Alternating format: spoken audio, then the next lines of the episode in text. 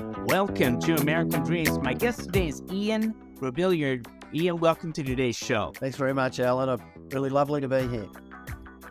Well, it, it is certainly a pleasure to, to have you here. I know you're you're uh, recording from Australia, the land down under, and uh, but we happened to meet at a Golden State Warrior game.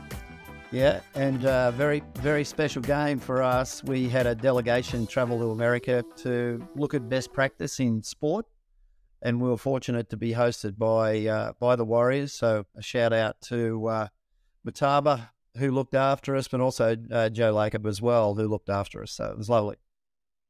Very good. Well, hey, uh, I, I I look forward to getting into you sharing about your background.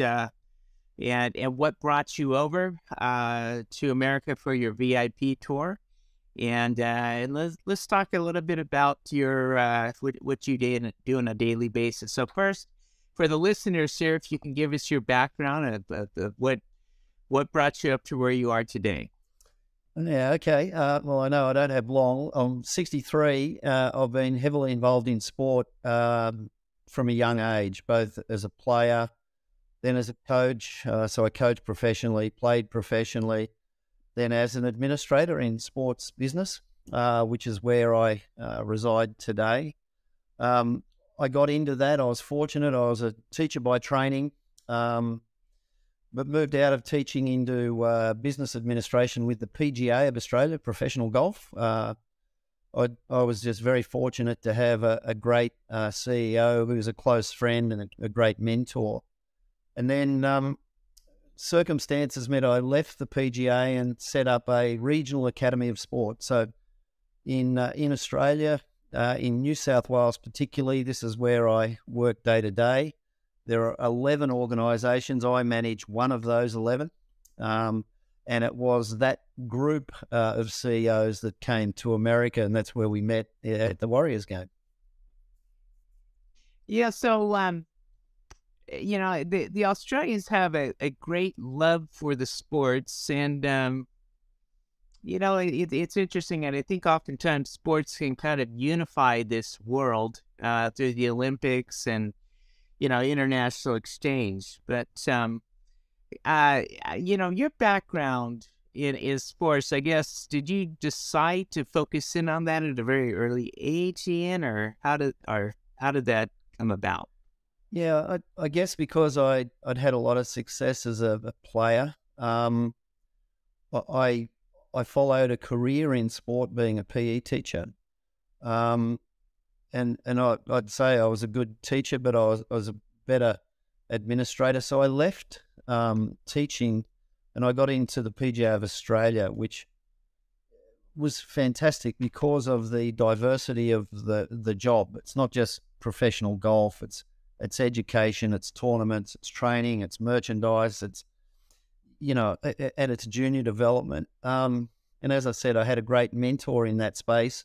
And when I left the PGA uh, to stay involved in sport, um, this is probably the business background in me. I did a SWOT analysis on myself, and uh, that was the cattle to to set up a an organisation that's highly regarded in, in New South Wales and uh, feel very, very proud of that and uh, feel very fortunate that I've been able to follow uh, the love of sport into uh, into a career, vocational position. What changes have you seen in the Australian sports throughout the years? Yeah, a lot. Well, as you'd know, and, and most Americans, the, the affinity between America and Australia is very strong. Our our, our countries are closely aligned. Um, but the changes, um, sport in Australia, I think, you know, well, we've got 26 million people, so we're, you know, there's not a lot of us. Um, and we've got, we've got, uh, I think, uh, a, a great environment in which sport takes center stage. 90, percent or it would be more than 90% of adults have an interest in sport, whether that's playing, watching, spectating, children playing it. Um, and, and, because of that, sport is always fairly high on the Australian radar. The changes to, to go back to your to your question, um, you know, there's over the years increased compliance because of uh, government in- intervention, government involvement. Um, there's a greater focus, and rightly so, on gender neutrality. So, a greater focus on women involvement in sport. And if we had our time again, um, that focus should have occurred 20 odd years ago uh, because our women, uh, our sports women in this country at the top level are very, very good, very competitive. Um, so we're seeing a lot of a lot of that.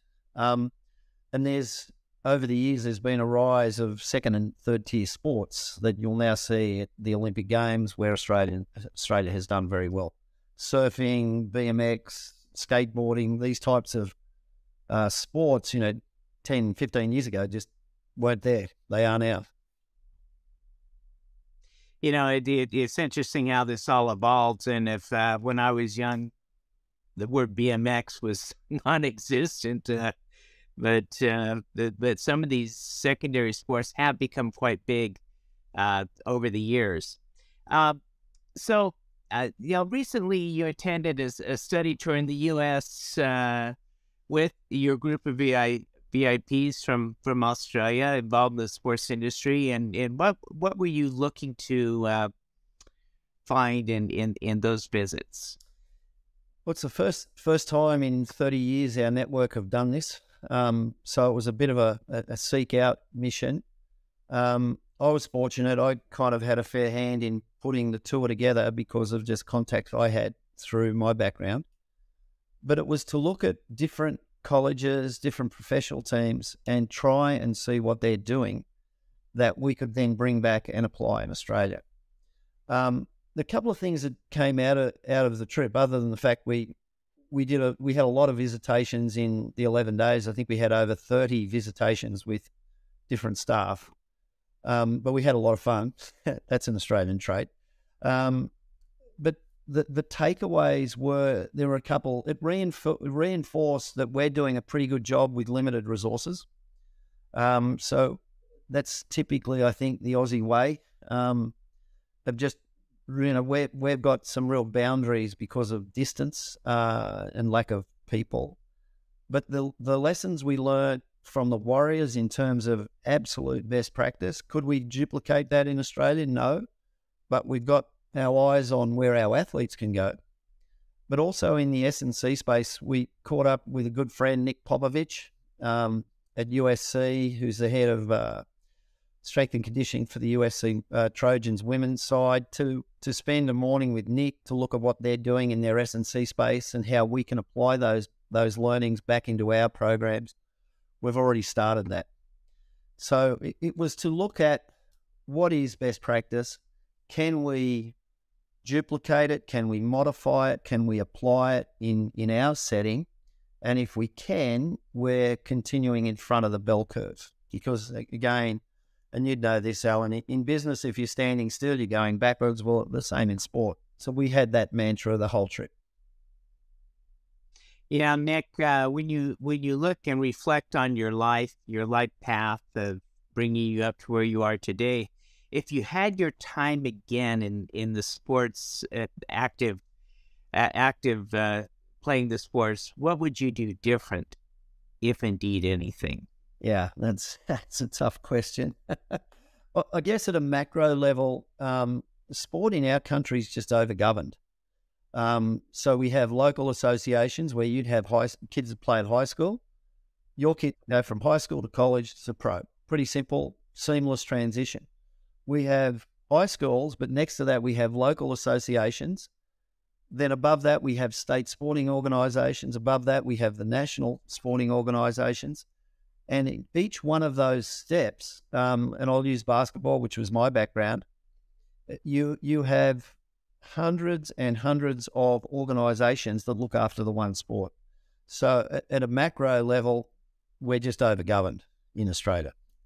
And if you could streamline that, you'd get some great outcomes. Um, at probably more at a micro level, day to day.